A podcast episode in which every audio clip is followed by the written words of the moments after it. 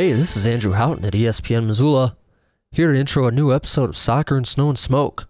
Soccer and Snow and Smoke, the podcast that brings you all things soccer in Missoula and the wider Montana area, is brought to you by Zootown Sports Cards, Blackfoot Communications, and Canby Tap House and Coffee. This week's episode is a bit of a deep cut. It's one I've had in the can for a while, so that's why I'm introing it here so that people aren't surprised or confused. I recorded it back in late August, coming out of Soccer Day Missoula, which was a great event put on by Soccer Alliance Missoula. An afternoon full of pickup soccer games, contests, meeting people, seeing friends down there at Fort Missoula. I've got a number of podcast ideas that I want to present to you coming out of that Soccer Day Missoula. This one features Sophia Etier, an AmeriCorps historian who put together the great history of soccer in Missoula exhibit that was on display there at Soccer Day I just thought it was a great exhibit, very cool, very interesting, very enlightening. And so I wanted to grab Sophia and bring her to the studio to talk a little bit about the history of soccer in Missoula, but also the process and the work that went into putting something like that together. So we recorded, I think, the next week after Soccer Day, if I'm remembering correctly. So this episode is a little bit out of date, and you'll hear me refer to, you know, last week at Soccer Day Missoula. Obviously, that's not true anymore, but don't get confused and don't let it distract you from the great stuff that we were talking about in this podcast. Sophia was really insightful about her research, about the process of being a historian and putting something like that together, and she shared some of the things that she learned in the process of putting together that great exhibit about the history of soccer in Missoula. So that's what we're bringing you today. I'll also have a mid episode interlude on some more timely stuff, just an update on the Montana Grizzlies and an update on Montana high school soccer as things are looking around the Treasure State with Class AA about to start the state tournament. Class A, of course, already in their state playoffs here, so if you're looking for an update about what's going on, stay tuned to this episode. Soccer and Snow and Smoke again is brought to you by Zootown Sports Cards, Blackfoot Communications, and Canby Tap House and Coffee. Episode 24 of Soccer and Snow and Smoke with Sophia Etier kicking off right after this. Thank you for listening.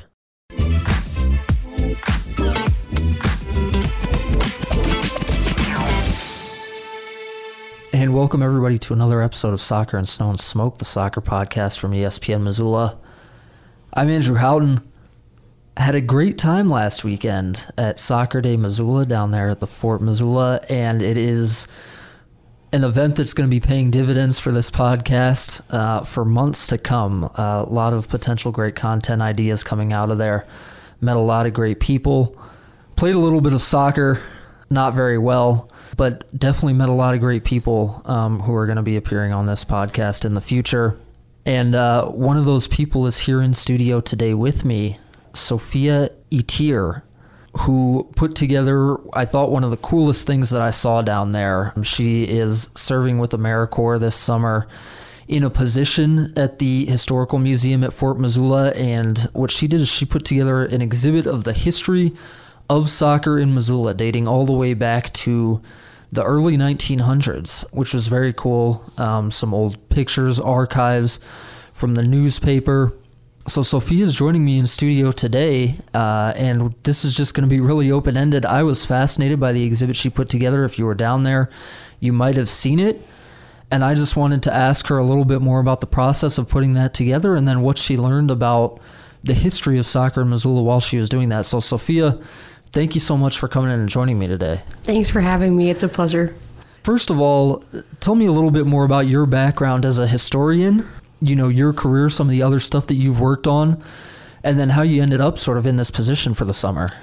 Um, so I got my bachelor's from the University of Montana with the history uh, program. Um, I've worked in historic preservation. I've worked at the fort previously, but I was a collections intern, so a little bit different than what I'm doing now. Um, I have done oral history projects for the university in the city of Missoula, so I've worked with both the city and the county along with exhibiting at the fair every year. Um, and I recently just got my master's in public history, so that allows me to interact a little bit more on the public scale with community projects as a uh, bigger entity, not just an intern, but rather acting as a representative. Um, and then this year, I gained a position through AmeriCorps um, just to kind of round out my graduate experience, you know, serve a little bit more for the community, um, make an impact while I have just a little bit of school left. Um, and I was able to get a position with Christiana, the education director at the fort, that way. Um, so that's kind of where I'm coming from. And then tell me a little bit more about how you got attached to this project about the history of soccer in Missoula. Charlie approached uh, Christiana, I think a couple of weeks before I ser- or started serving at the fort, and he was talking to Christiana and Matt, the executive director of the fort, Matt Lautzenheiser, and he said, you know, I would like to do this project. I, you know, want to reach out to the community. I think it'd be cool to have a historic aspect. And Christiana has known me from my first internship at the fort and she kind of said hey sophie do you want to take lead on this i know you're really good at research you know you really like community development community outreach and so yeah she just kind of just put me on the on the project and said go for it. So it was pretty it was pretty simple but you know i feel really honored to be able to have been part of the project. Yeah, and that's Charlie Vandam, who's been on this podcast before, a big friend of soccer and snow and smoke, who really did a great job there with his work with Soccer Alliance Missoula putting that soccer day together, and it's not surprising that he was reaching out to a whole bunch of organizations to try to get them to put something together for this. Um, so, not surprising that he reached out to the Historical Museum at Fort Missoula. If you were there at Soccer Day, you would have seen this project. It's a lot of old newspaper archives, a lot of old pictures, really cool. But before we get into talking about any of the specific history, what do you as a historian, what's the process of putting something like that together? So every historian's process is a little different. Some people go through what secondary sources are, so like contemporary sources, sources by people, you know, in present day and kind of work backwards. However, I like to work through archives starting from the earliest that I can go um, within the time range that I was given. Charlie and I and Christiana had sat down um, a couple of times and said, you know, what exactly are the is the time frame we're looking at? Do you want to do like full soccer history? Do you want to do just local?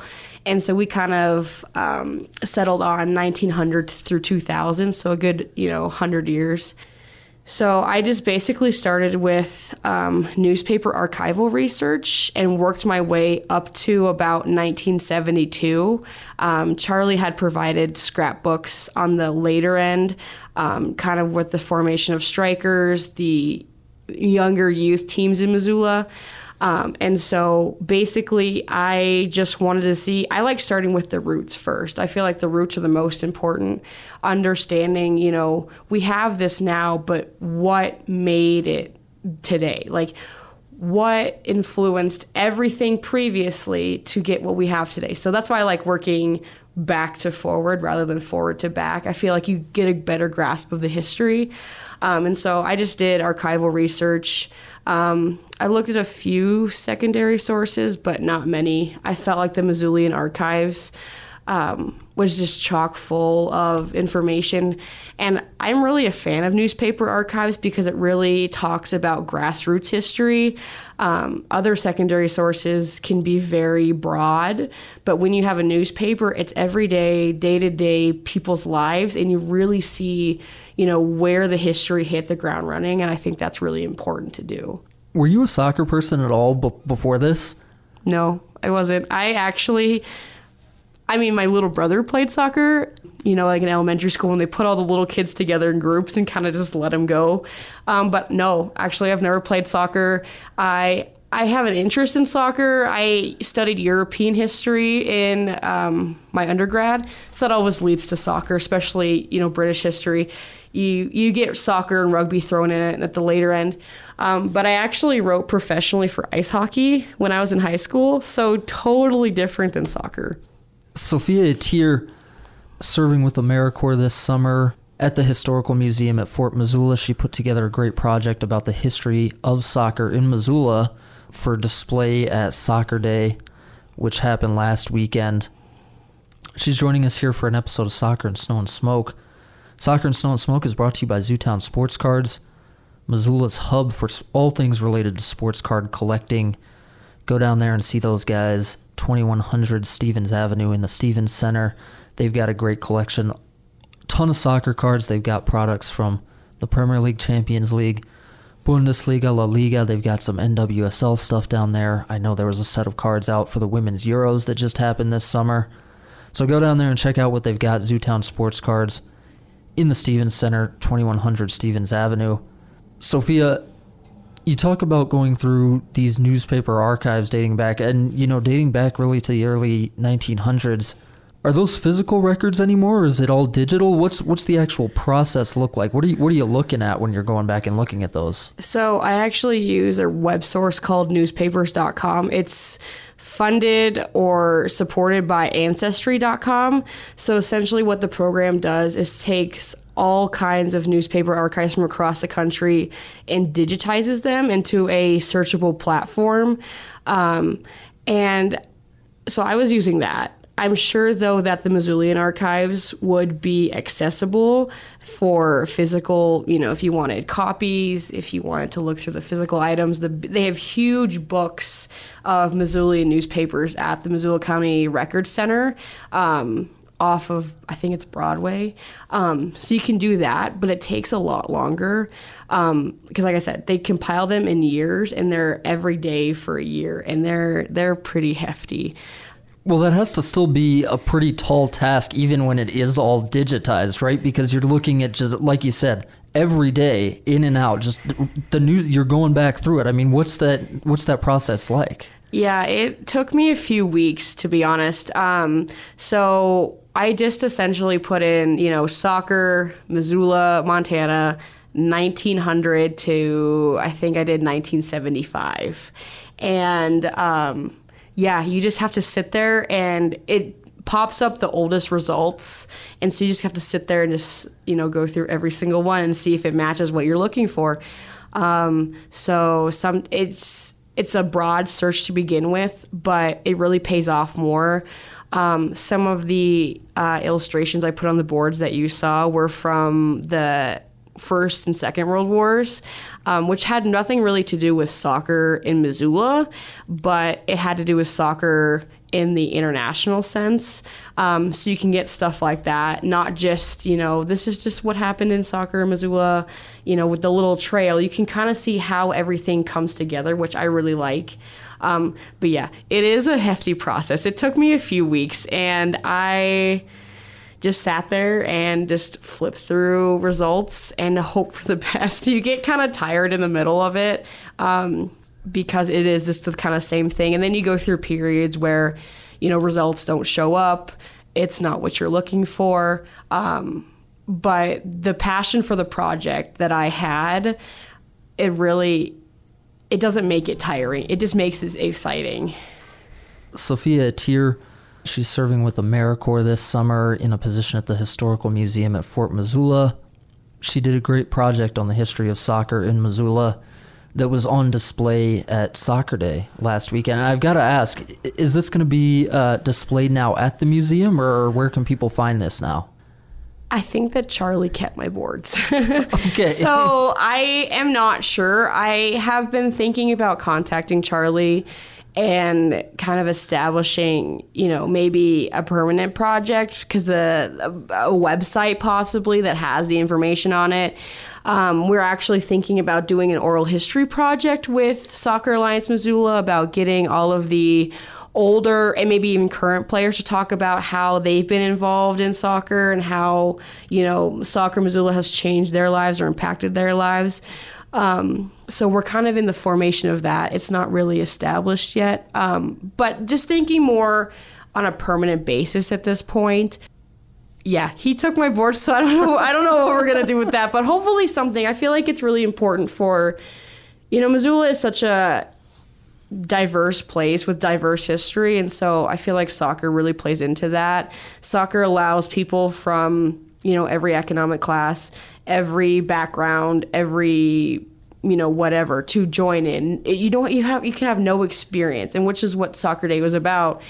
And I think that's so critical to know about Missoula's history. That Missoula is a place where you can come from every background and you can you know just hit the ground running and you know it, something will come from that Missoula is a great place of opportunity, and I feel like soccer also offers that. And so the history would be really representative of that. And a permanent exhibit, or at least a semi permanent exhibit, would be really cool, um, either on the website or in some other fashion. Maybe Charlie could figure that one out. We'll have to get together with Charlie Vandam and, and talk about a permanent home for that exhibit. Let's talk a little bit about that history. What was the first record you found, you know, the first reference to soccer in Missoula? So, the earliest reference that I found was a game in 1909 between the Montana State University, which is now University of Montana, Right. um, and a Forest Service team. They had played, I think, over on the university grounds, and the Forest Service, I think, won or it came to a tie. I can't quite remember. Um, I went through a lot of articles, and it was yeah, it was just the first ever happening or recorded happening of soccer in Missoula you know, there could have been pickup games before that, but this was the first like actually documented one. And it was interesting to see that it was between the Forest Service and the University of Montana team because the University of Montana team didn't officially exist until I think it was 1959. Yeah, much later. Yeah, much later. And they had some roots in that because they would have soccer games played on the oval um, during commencement. Uh, they would have that called, uh, I think it was like recreation days, where they would put like freshmen and sophomores together and they would just say, go at it and see who won. Um, and soccer was around it wasn't official. Like the uh, Butte had a soccer team, the, the miners. They would play for the the miners field day um, in the early 20s. So it was around, but that was the first case of uh, you know any formed team ever existing. Right, and somebody actually bothering to write down the result, you know. Exactly. Yeah, it's it's really interesting because that was back sort of in the period of the formation of official college sports in general, when Yeah. college sports actually grew out of sort of the very informal nature that you're talking about, and this happened with everything. I mean, that was back when the University of Montana was just in the first years of having a football team and and actually having a schedule and actually playing against other schools rather than just you know some sort of big mess on the lawn between two teams that were thrown together. So that was interesting. What else did you find out? Tell me the most interesting other things that you found out. Well, to kind of piggyback off that, you are very correct. Soccer became very popular in English secondary schools. Um, so, kind of like upper elementary, middle, kind of high school students. And it came across to the East Coast into the Ivy League schools on the East, and it kind of started pushing um, west. But I think that the coolest thing that I found out was that the popularization of soccer, at least in Missoula, it probably nationally as well, was when um, the U.S. was involved in the First World War. Uh, soldiers from Montana, from the United States, began playing soccer with uh, British companies in the trenches. And so when they would return home, you know, they thought, well, this kept up morale in the trenches. It kept us fit. You know, it kept us together as companies. Um, you know, this is a great thing to bring back to the United States, play it on, um, you know, military forts, to play it in communities, and to just expand on what we knew from the British Army.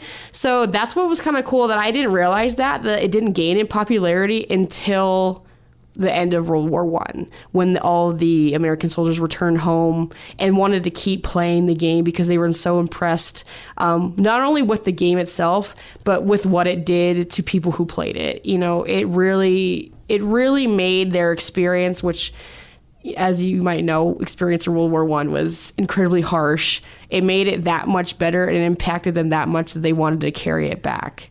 So I think that was really cool to see that you know we owe soccer's um, existence in Missoula to you know World War One soldiers and their experience with British companies. That's a fascinating note. How did it grow out of there? I mean, what, how did you see the growth of the game in Missoula? So, you know, kind of following that in the 20s, um, Fort Missoula actually was playing soccer between companies. Um, there is a uh, Fort Missoula notes section that I found for the timeline that I created for the soccer day. um, that they were doing the same thing in 1923. They were taking companies and they were having them play against each other because, you know, it kept up their physical shape, but it also kept them formed as companies. They could fight along each other better if they had, you know, so, sort of a uh, a group sport to compete in. Um, and then in the 30s, it kind of, you know, expanded into Missoula recreation programs. Um, but again, in that time, you had some tricklings of UM sports. Um, you had some women's teams, which I thought was really interesting because we didn't see the rise of women's teams at the university, really soccer related, until much later. Um, but yeah, we had women's teams, we had men's teams, they were traveling teams. Um, so that kind of brings it up to like the 30s. You have that, you know, it's kind of starting at the university, it's kind of starting to take place in the city itself, you know, the community aspect. Um, so it's grown from military game to recreation game. And then actually, there was a um, UM athletic director that started putting on sports camps for high school students. And so that was a really big push factor for getting kids interested in soccer in Missoula at that time.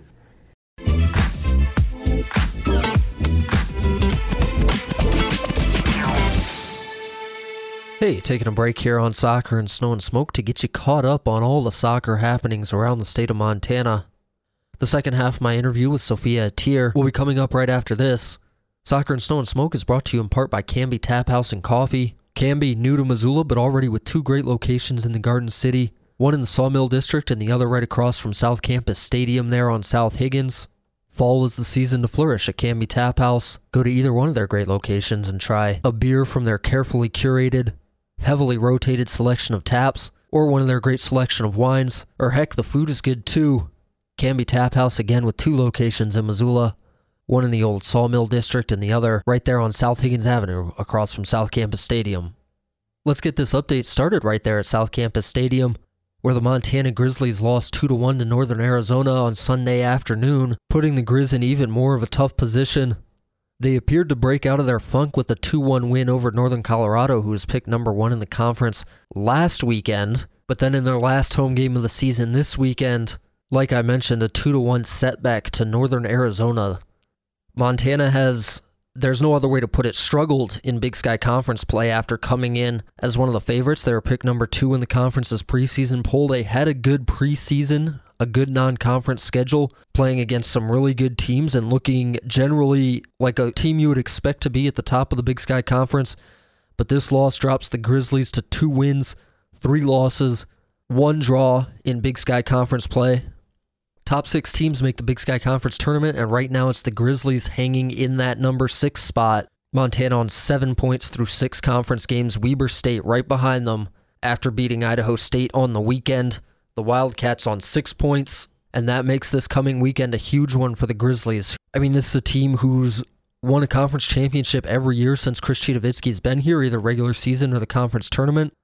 They've been in the NCAA tournament three times since Chris Citowicki's been here. This is a team with big expectations, and it's okay to fall short of those, but I think an acceptable falling short of those expectations for Montana would be losing in the conference tournament championship it wouldn't be missing the conference tournament in its entirety. So the Grizz go on the road this coming weekend at Idaho State, and then the big one is at Weber State on Sunday at 1 p.m.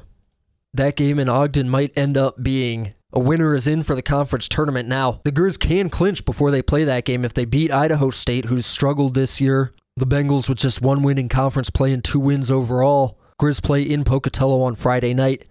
If they win that one and Weber State, which only has three wins this year, loses on Friday at home against Northern Colorado, the Grizzle clinch on Friday. They'll be on 10 points. Weber State will be on six with one game left. There'll be nothing the Wildcats can do to catch them. But any other sequence of results from those Friday games, if the Grizz drop points, if Weber State goes out and beats Northern Colorado, which again was picked number one in the conference preseason poll, but is one of only two teams to be eliminated from conference tournament contention already. Northern Colorado winless in conference play, zero wins, five losses, one draw. Then that Sunday game against Weber State would be huge for the Grizz. A little bit about that weekend game with Northern Arizona. I was in the press box doing color commentary for the ESPN Plus broadcast with my good friend Jackson Wagner on the play by play call. Real quick before I get into any analysis of that game, huge shout out to Jackson and to Joel Carlson and to Nate Michael over at the University of Montana for letting me step in on some of those games. Shout out to those guys. I had a great time doing it. Montana had chances to win that game against Northern Arizona, and I think if you talk to Chris Citowicki, that's what he would point to. Northern Arizona had 19 shots, but both of the goals that Montana gave up, I think, were goals that they can look back at and pin on their own mistakes. It wasn't anything that Northern Arizona did. The first goal came two minutes into the game. A back pass to Camelia Zoo, a good high press from Northern Arizona, and Camelia Zoo, instead of just booting the ball long off the back pass, tries to pass it short back out to Allie Larson. I don't think Larson was expecting it. She turned her back on the ball. Allison Veloz breaks in, steals the pass for Northern Arizona, and it's an easy finish for her into essentially an open net. Montana came back about 10 minutes later with a great passage of play, got the ball down the right, swung it back over to the left. Ava Samuelson puts a cross right on the head of Delaney Lou Shore for the sophomore forward's seventh goal of the year. That's the most in the conference. And uh, Ava Samuelson, who, like Shore, is a sophomore, moved up into a tie for second in the conference with her fourth assist on that goal. It was a great response from Montana. I really thought they dominated the game. They looked good after giving up that early kind of fluke goal. Definitely a deserved equalizer. The Lumberjacks are one of the highest scoring teams in the conference, and a lot of that can be attributed to an 11 to nothing win over an NAIA school at the end of their non-conference schedule. But they're a good team, and they've got some talent. And they played the Grizz straight up after that. Ended up out shooting Montana 19 to five for the game, and the Lumberjacks got their winner in the second half again on a play that I think Montana will be kicking themselves about. Just a long ball, really a clearance from the back from Northern Arizona that splits Montana's two center backs and it was Veloz again with a good touch on the ball, one on one with the goalkeeper, and she slides it right between Camelia Zoo's legs for her second goal of the game, and that was the eventual winner. The Grizz, I think it's clear they still don't have a player who they trust on the forward line. They were trying a bunch of different combinations. Jaden Griggs, a senior who's missed a lot of the year with a back injury, she came back in this game, started on the left wing, got some time at striker as well. Chris Citowicki trying different combinations up on that forward line of his 4 3 3 that the Grizz are playing this year. Chris Citowicki's a great friend of this podcast. I think he's a great guy. I think he's a spectacularly good soccer coach. But I just thought watching this one that the Grizz were way too regimented, way too stuck in their patterns of play, not able to get out of the patterns of play that they had drilled before the match. I think it was obvious to see that Montana had a plan for how they wanted to attack in this game, and they got to it and they were able to do it early. You know, they had a plan to play the ball into Delaney Lou Shore and have her hold it up and lay it off to one of the midfielders, generally Sydney Haustein, and then have her look for the ball up the right side to Skyly Thompson running in behind. It worked gorgeously on Montana's goal. It worked really nicely a couple of other times, but I think Northern Arizona adjusted to it. And Montana's players, I just didn't see them playing with any sense of freedom or creativity for a lot of that game. And the Grizz really didn't have a plan B after Northern Arizona adjusted. And now maybe part of that is they were missing Mesa Walters, who's leading the conference in assists this year, the New Mexico transfer. A great creative player in the center of midfield. She missed out because she picked up a red card late in that Northern Colorado game and was suspended for this one maybe that was part of it, but you contrast that with a team like Northern Arizona that was playing really free. I mean, trying flicks, trying tricks, trying creative little through balls all the time. It was a big contrast to sort of how the Grizz were playing. And again, the Grizz could have and maybe should have gotten something out of this game. They only had five shots, but they had a couple more great chances. A couple chances fell to Skyly Thompson who's been so good for the Grizz this year, at getting into good positions, and she's just struggled to finish. And it happened again. She had a free header at the back post off another great run from Samuelson and a great cross, all alone at the back post, just couldn't keep it down. And then Montana also had a goal disallowed late. Eliza Bentler, the freshman from Billings, coming in and just hustling to make something happen, as she did when she scored the winner against Northern Colorado last weekend, fighting for a ball in the box, Northern Arizona's goalkeeper coming to claim. I'm not sure she ever had possession. Bentler sort of pokes it away from her. And puts the ball into the open net, and that would have given Montana a draw in that game. That passage of play came really late. It was a tough call. It was close for me, but the referee, Joe Pickens, said that Trinity Corker and Northern Arizona's goalkeeper, had possession, and that was basically it for Montana. Didn't really have any good chances after that. I just think you got to be worried about the Grizz at this point. There's a lot of talent on that team. There's, of course, so much great coaching experience on that team. They've got two games left until the conference tournament, and that's even if they make it into that conference tournament. And this is when you have to turn it on. And if you're playing like this in these situations, in these important games, that kind of just is what you are. I'm not going to bet against the Grizz, but they have that huge weekend coming up, as I mentioned playing at Idaho State at 7 p.m. Friday in Pocatello, and then the one that might be for all the marbles, playing Weber State in Ogden at 1 p.m. on Sunday. That might be the game that determines whether they get into the Big Sky Conference tournament this year or not. Okay, enough about the Grizz. That was a lot of analysis of a game that ended up in no points for Montana. Let's switch gears and talk a little high school soccer because we're heading into the state tournament. As a matter of fact, the state playoffs for Class AA are going to start tomorrow, the day after I publish this podcast, October 18th. For the boys Class AA, Hellgate. Stop me if you've heard this before, but wraps up the number one overall seed. Knights finished 13 and 1, avenged their only loss of the season to Helena Capital with a 3 2 win over the Bruins in the last game of the season. Bozeman, your number two overall seed, after the Hawks unsurprisingly I know, same as Hellgate, but they come out as the number one seed out of the Eastern Conference. That was such a great dogfight in the Eastern AA Boys Conference this year. But Bozeman clinches the number two overall seed by going 11 2 and 1. Both of their losses were to Billings Senior, and their one draw against Billings West, but the Bozeman Hawks enter the state tournament on a four game winning streak to close the season. Helena Capital, who we already talked about, the number three overall seed, and then Billings West out of the East, number four overall.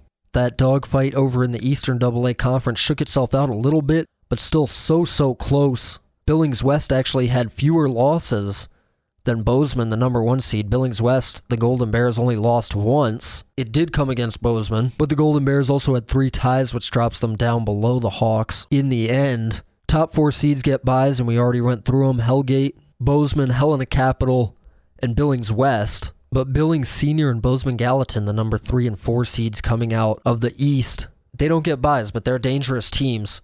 Senior hosting Great Falls High, Gallatin hosting Belgrade. They should both get through those games, and those are good teams. Like I mentioned, Billings Senior, the only team to beat Bozeman this year, and Senior did it twice, and Bozeman Gallatin as well at 9 4 and 1. The Raptors have a win over Billings Senior, so I think any of those top four teams from out of the East capable of beating anybody Kalispell Glacier Missoula Sentinel, the three and four teams out of the West. Girls Double A, number one overall seed. Again, Missoula Hellgate, and they got through the season undefeated. 11 wins, 3 draws. For the Knights, those draws coming against Sentinel, and then two straight to close the season against Helena High and Helena Capital. Bozeman Gallatin out of the East is the number two seed on the girls' side. The Raptors also went undefeated, 12 wins and 2 draws, with those draws coming against Billings Senior and Billings Skyview, but Gallatin closing the regular season on a 7 game winning streak. Helen High is the number 3 seed on the girls' side. That's a dangerous team with the Todorovich sisters, plus Avery Kraft and Tess Lawler. Billings Skyview, the number 4 seed for the girls' AA state tournament. Those first round matches again kicking off on Tuesday. Number three from the East, Missoula Sentinel taking on Kalispell Flathead. Number four from the East, Missoula Big Sky taking on Helena Capital. And in the East, number three, Bozeman against Great Falls High. Number four, Billings West in a crosstown game against Billings Senior. Let's run through some of the statistical leaders across the state real quick. I don't want this to turn into a whole other podcast, but let's give some shine to some of the great players across the state. Lucas Thompson from Billings Senior and Oliver Betcher from Bozeman Gallatin tying for the boys AA scoring lead with 14 goals apiece. Hellgate's Henry Pierce was second with 13. Owen Guthridge from Billings West with 12. Bunch of players with 11 goals as well. Harrison Sanders from Glacier, Gunnar Shoemate from Capital, Tag Olson from Hellgate, Tim Scott from Hellgate as well. And over in the East, Noah Russell putting up 11 goals for Belgrade.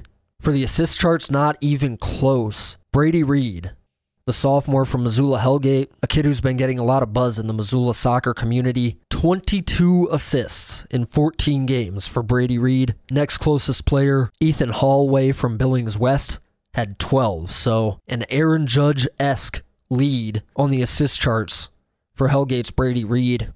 Harrison Sanders, who we already mentioned from Kalispell Glacier, with 11 assists to go with his 11 goals. For the girls, what an unbelievable scoring race that ends up tied, actually. One player from the East and one player from the West putting up ridiculous scoring stats. Reagan Brizendine from Kalispell Glacier finishes with 33 goals on the season, a number that was matched over in the East by Bozeman Gallatin's Olivia Collins, 33 goals and 8 assists. And she's going to be one of the main reasons why the Raptors have a real great shot to win that state title. Following up behind them, a bunch of other big scorers in the West. Avery DeCoit from Missoula Big Sky, 23 goals. Carmen Anderson from Hellgate with 22, and McKenna George, also from Big Sky, with 20 goals on the season. Bozeman High's Ursula Vlases and Billings Senior's B. Bentler tying for second in the East with 15 goals apiece. With assists, again, we're seeing most of the big numbers over in the West. Big Sky's Avery DeCoit leading the state there with 20 assists. So, how about that season for her? 23 goals, 20 assists for Avery DeCoit out of Missoula Big Sky. Carmen Anderson, who again we already mentioned, second in the state with 16 assists. So, 22 goals, 16 assists for Carmen Anderson from Hellgate. Only a couple players in the East got to double digits, both from Bozeman Gallatin. Emery Streets with 10 assists, Natalie Sipos with 10 assists as well for the Raptors. There's your rundown state playoffs starting in Class AA the day after I post this podcast, Tuesday, October 18th. Of course, the state playoffs have already started in Class A, already down to the state semifinals. So, on the boys' side, in those games, all of these games will be Saturday, October 22nd. Columbia Falls versus Loyola. Wildcats have looked unstoppable this year. They're still undefeated beat Billings Central 2 to nothing in the quarterfinals. Other semifinal game in boys class A, Livingston versus Whitefish. Whitefish of course the defending four-time state champions. Bulldogs beat Hamilton 2 to 1 in the quarterfinals. On the girls side, the semifinal games this weekend, Whitefish versus Hamilton. Whitefish knocked off the defending state champion Laurel Locomotives in a classic in the quarterfinals. 3 3 at the end of regulation. Bulldogs win 3 2 on penalty kicks. Whitefish has been, I think, probably the best team in the state all season, but you don't get to play those teams from the East, and it must have felt good for the Bulldogs to confirm that with that win over the defending state champions. So they play Hamilton with a berth in the state championship game on the line. Other girls semifinal, Billings Central versus Columbia Falls. Billings Central with no trouble in the quarterfinals, knocking off Stevi 5 to nothing. Here are some statistical leaders from across Class A. Finley Sundberg, the senior forward from Columbia Falls, leading the Class A boys in both goals and assists. 23 goals and 14 assists so far on the season. Cooper Davis from Laurel, second on the goal scoring charts with 18. On the girls' side, Hannah Hughes, just a sophomore from Hamilton, beating Maya Mack, Laurel's record holding goal scorer, to the scoring title this year. End of the regular season, Hughes had 29 goals to Mack's 25. With Mack and the Locomotives eliminated, she will not be adding to her total of 27 goals. Hannah Hughes still playing with Hamilton has 30 goals now on the season between the regular season and the playoffs. What a career, what a year for Maya Mack, whose 27 goals this season were enough to see her break the all class state scoring record, taking that record away from Billings Central's Morgan Ferrestad when Maya Mack scored her 119th career goal in a game against Lone Peak earlier this season. Congratulations to her, one of the great careers we've seen in Montana high school soccer. Three other players also managed to hit 20 goals this season. Abby Derbyshire from Billings Central with 23, Hope McAtee from Columbia Falls with 22, and Olivia Genovese, the leading scorer for the Whitefish Bulldogs with 21 goals on the season. All stat scores, standing schedules, and otherwise brought to you as always by the incomparable, the indispensable, the incredible wallsoccer.net. If you need any info about high school soccer in Montana, that's where to go wallsoccer.net. Exciting time in soccer in Montana at both the college and the high school levels. We'll be bringing you all the updates and exclusive interviews with the state title winning coaches as well as with Montana head coach Chris Citowicki right here on Soccer and Snow and Smoke. Soccer and Snow and Smoke is brought to you in part by Blackfoot Communications. Blackfoot Communications is your internet provider all across the state of Montana. Whatever your internet needs, whether it's business or personal, get in touch with Blackfoot Communications. Using the latest technology in voice, broadband, network, and managed services, they keep people reliably connected. Blackfoot Communications, a great sponsor of everything that we do here at ESPN Radio, as well as with Skyline Sports, and the official digital sponsor of Grizzly Athletics. Connect to more with Blackfoot Communications. Now back to the rest of my conversation with Sophia Etier, AmeriCorps historian who put together a great exhibit on the history of soccer in Missoula, right here on Soccer and and Smoke.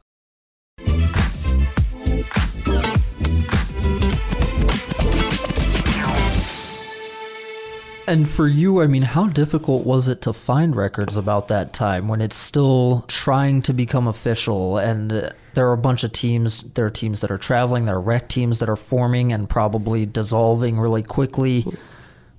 That doesn't seem like something that would be reported a lot in the newspaper. I mean, how did you how did you find out about that? It actually was. Okay. There's like there were so many sources. I actually I had a hard time deciding what sources to put on my boards um, because I could only fit in so many with what people could read. But I have so many sources that talk about soccer in Missoula. And for it being a very relatively new team sport in the state, it was documented really well. Um, one of the coolest things that I found out as well was that um, the UM team went to Butte, the team I had mentioned earlier, and pre- presented them with a maroon M jersey, as it was a soccer jersey. And so I think that you know, following World War One, we had some social divisions between returning soldiers, you know, uh, working families. Soccer really bridged that, and I think the Missoulian noticed that. At least the writers of the Missoulian, you know, really took, you know, they they loved the fact that soccer could act as a a social bandage. Um, when people were playing soccer, they weren't worried about post war stuff. They weren't worried about, you know, what are we going to do tomorrow? What is international affairs? When soccer was being played, it was just soccer and people could enjoy it. And so that, I think that is probably why the Missoulian had so many articles so early, which you don't find very often. Yeah, it's actually surprising to me, and I, I knew this before, but it's always surprising to me when I think about it that the Missoulian has existed for that long and, you know, sort of uninterrupted for that long, and that there are archives that's not some random other paper that started back in the early 1900s. It's, it's the Missoulian, and it's always been there. Sophia Etier joining me for a Soccer and Snow and Smoke podcast. A really interesting, a little bit different Soccer and Snow and Smoke podcast talking about the history of soccer in Missoula. She put together a great exhibit on that for Soccer Day, which was last weekend, and she agreed to come in and join me in the studio here to talk about it a little bit more. So, moving forward, I mean, from that post war period, or I guess in between the wars, um, but moving forward into World War II, what were you able to find out? So, the biggest thing that I found, um, again, during World War II, troops began playing soccer between companies overseas in the European theater. However, we did get the internment of the Italians and Japanese at Fort Missoula. For the Italians between 1941 and 1943, um, then Italian sur- the Italy surrendered and you know, they switched sides. Um, but f- between essentially 1941 and 1943, the biggest presence of soccer Missoula was be- between these Italian attorney teams. Um, they had a little bit more free range at the fort. They could come and go as they pleased. They always had to return at the end of the day, um, but they weren't as regulated as the Japanese internees were.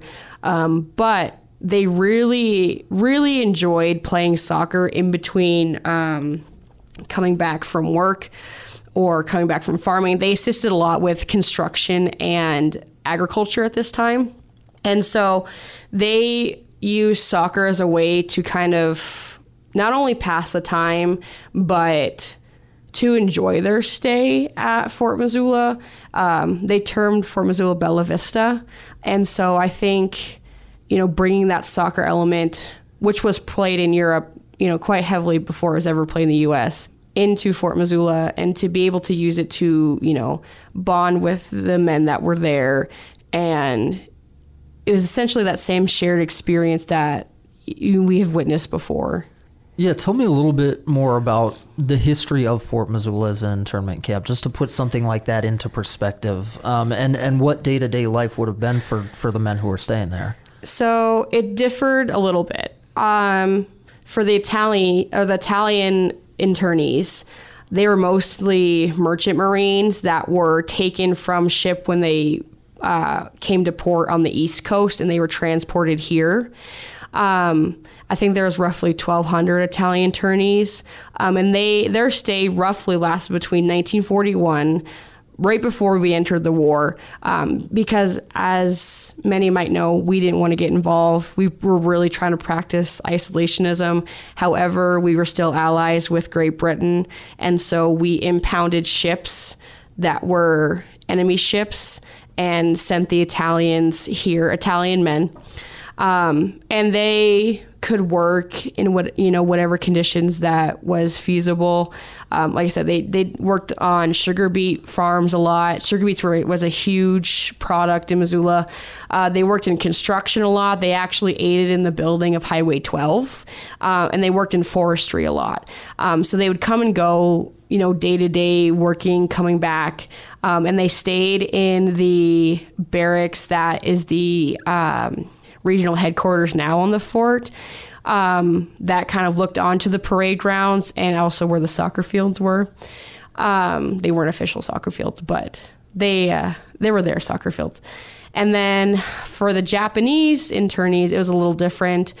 Um, they so during this time period there was Department of Justice relocation or internment camps and then war relocation areas, and Fort Missoula was a Department of Justice uh, internment camp, essentially Japanese men would be rounded up, brought to Fort Missoula for loyalty hearings, and then after their hearing was over, they would be brought to a relocation camp where families were. So it was only men at this camp, but Fort Missoula's camp. However, when they were transported to a relocation camp, it was usually um, men, women, and children. Um, so that was kind of the fort's history with internment, uh, the Japanese, they were much more regulated, they were much more restricted. Um, they did not have the freedom to come and go that the Italians did. They essentially stayed there, waited for their hearing, and then would be transported later on. There were a few Germans um, at the fort, but a large portion of the German population actually went to Bismarck, North Dakota. So it was essentially just Italians and Japanese. Yeah, and and was it surprising for you that you know people who were interned there would you know have some sort of recreation and then would would naturally turn to soccer? I think it wasn't surprising.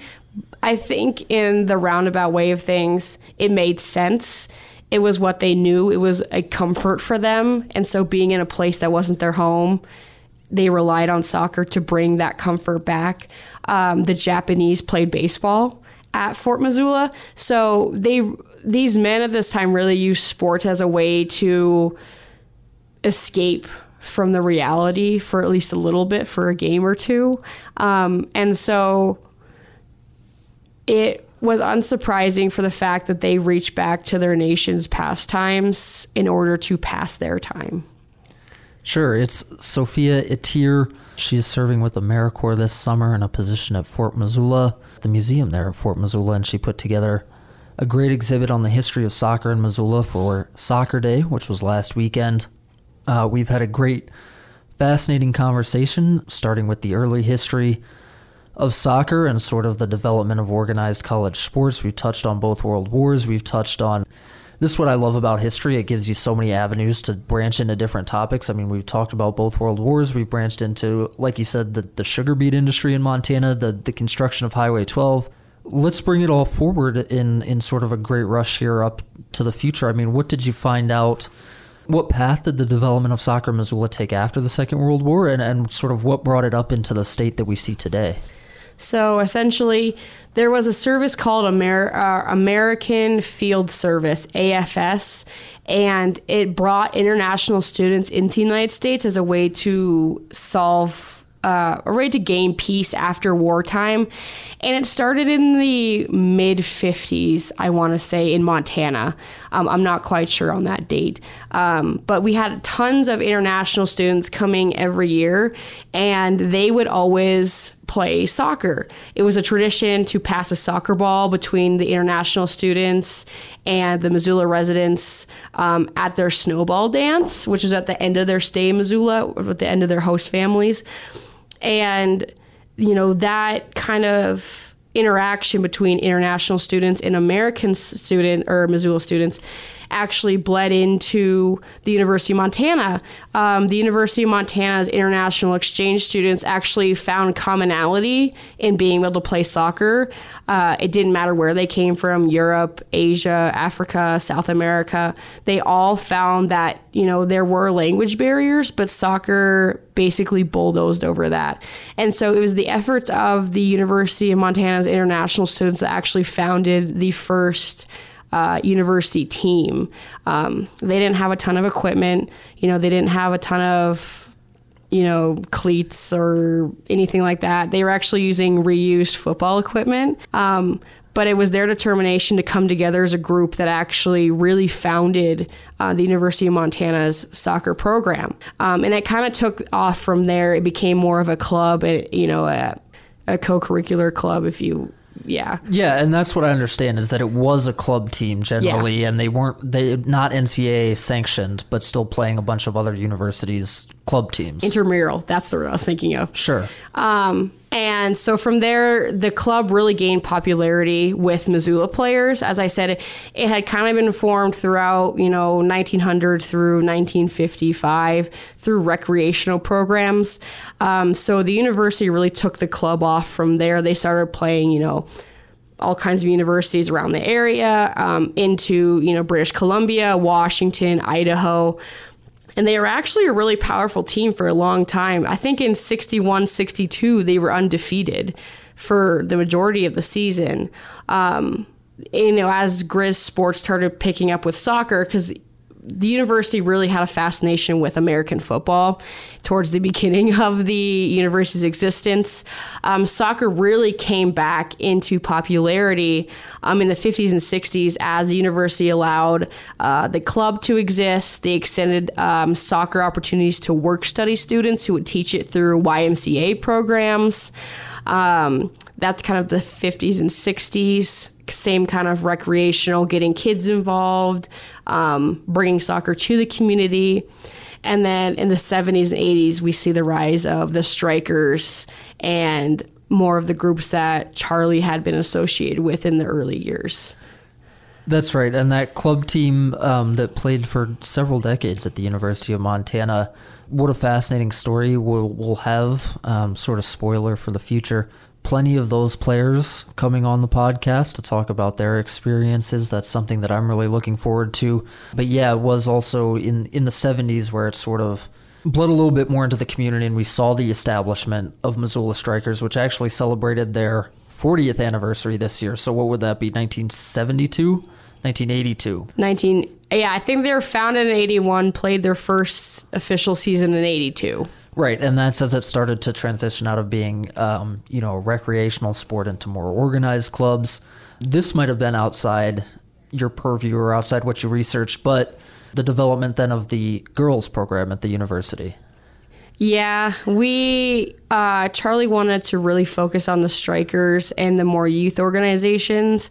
Um, but I believe it was in '94 that we had our first UM sanctioned, like NCAA sanctioned team. So that was kind of at the end of the chronology that we were going with.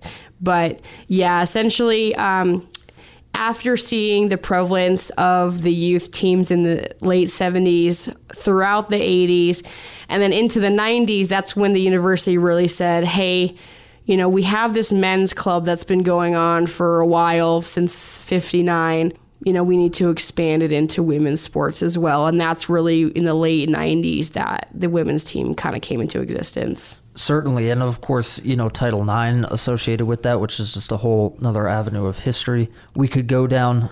But we're, we're pretty well caught up now. As Sophia, thank you so much for being here. It's Sophia Etier, serving with AmeriCorps this summer at the Historical Museum of Fort Missoula. Um, as a historian, she put together a great exhibit on the history of soccer in Missoula. Anything else that we haven't touched on that you wanted to bring up? Anything else interesting that you found? Well, first of all, I want to say thank you for having me. It's been an honor.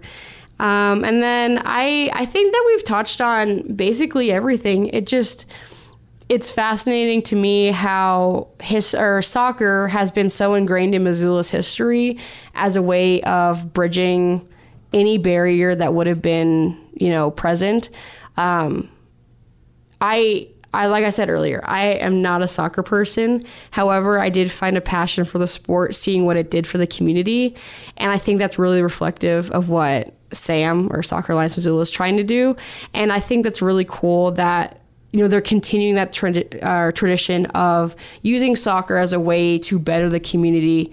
You know, even if it's just through a sport you know it's really it's not i think charlie kind of mentioned this before too and he said it's not really about the sport it's about the impact that the sport makes and that has been really carried on from 1909 to where we are now and to where we're going. Yeah and i think it meshes really well with a lot of the ideas that missoula has about itself and that people have about missoula is a very international community, very inclusive community, and and that is like you said what Charlie was talking about with Soccer Day Missoula, just trying to bring people together and trying to have people, as you've mentioned, sort of find a common language um, through sport. So that's very cool to be able to see that in the history as well. It's Sophia Etier of AmeriCorps serving in a position at the Historical Museum of Fort Missoula, who's just given us a great rundown of the history of soccer in Missoula for much of the previous century. Sophia, it was fascinating talking with you. Thank you again. Thank you. This has been another episode of Soccer and Snow and Smoke. Soccer and Snow and Smoke is brought to you as always by Zootown Sports Cards down there in the Stephens Center at their new location, 2100 Stephens Avenue. Go down there and check out their cards. They've got a great selection of soccer cards. They've got packs, boxes if you want to rip, if you want to just go down and look for your favorite player they'll help you with that too. They've got all the great stars of the game. They've got cards for you. So go down there and talk with Hillary and Jason. Again, Zootown Sports Cards, 2100 Stephens Avenue in the Stephens Center. For Sophia Etier, I'm Andrew Houghton. This has been Soccer and Snow and Smoke. Thank you for listening.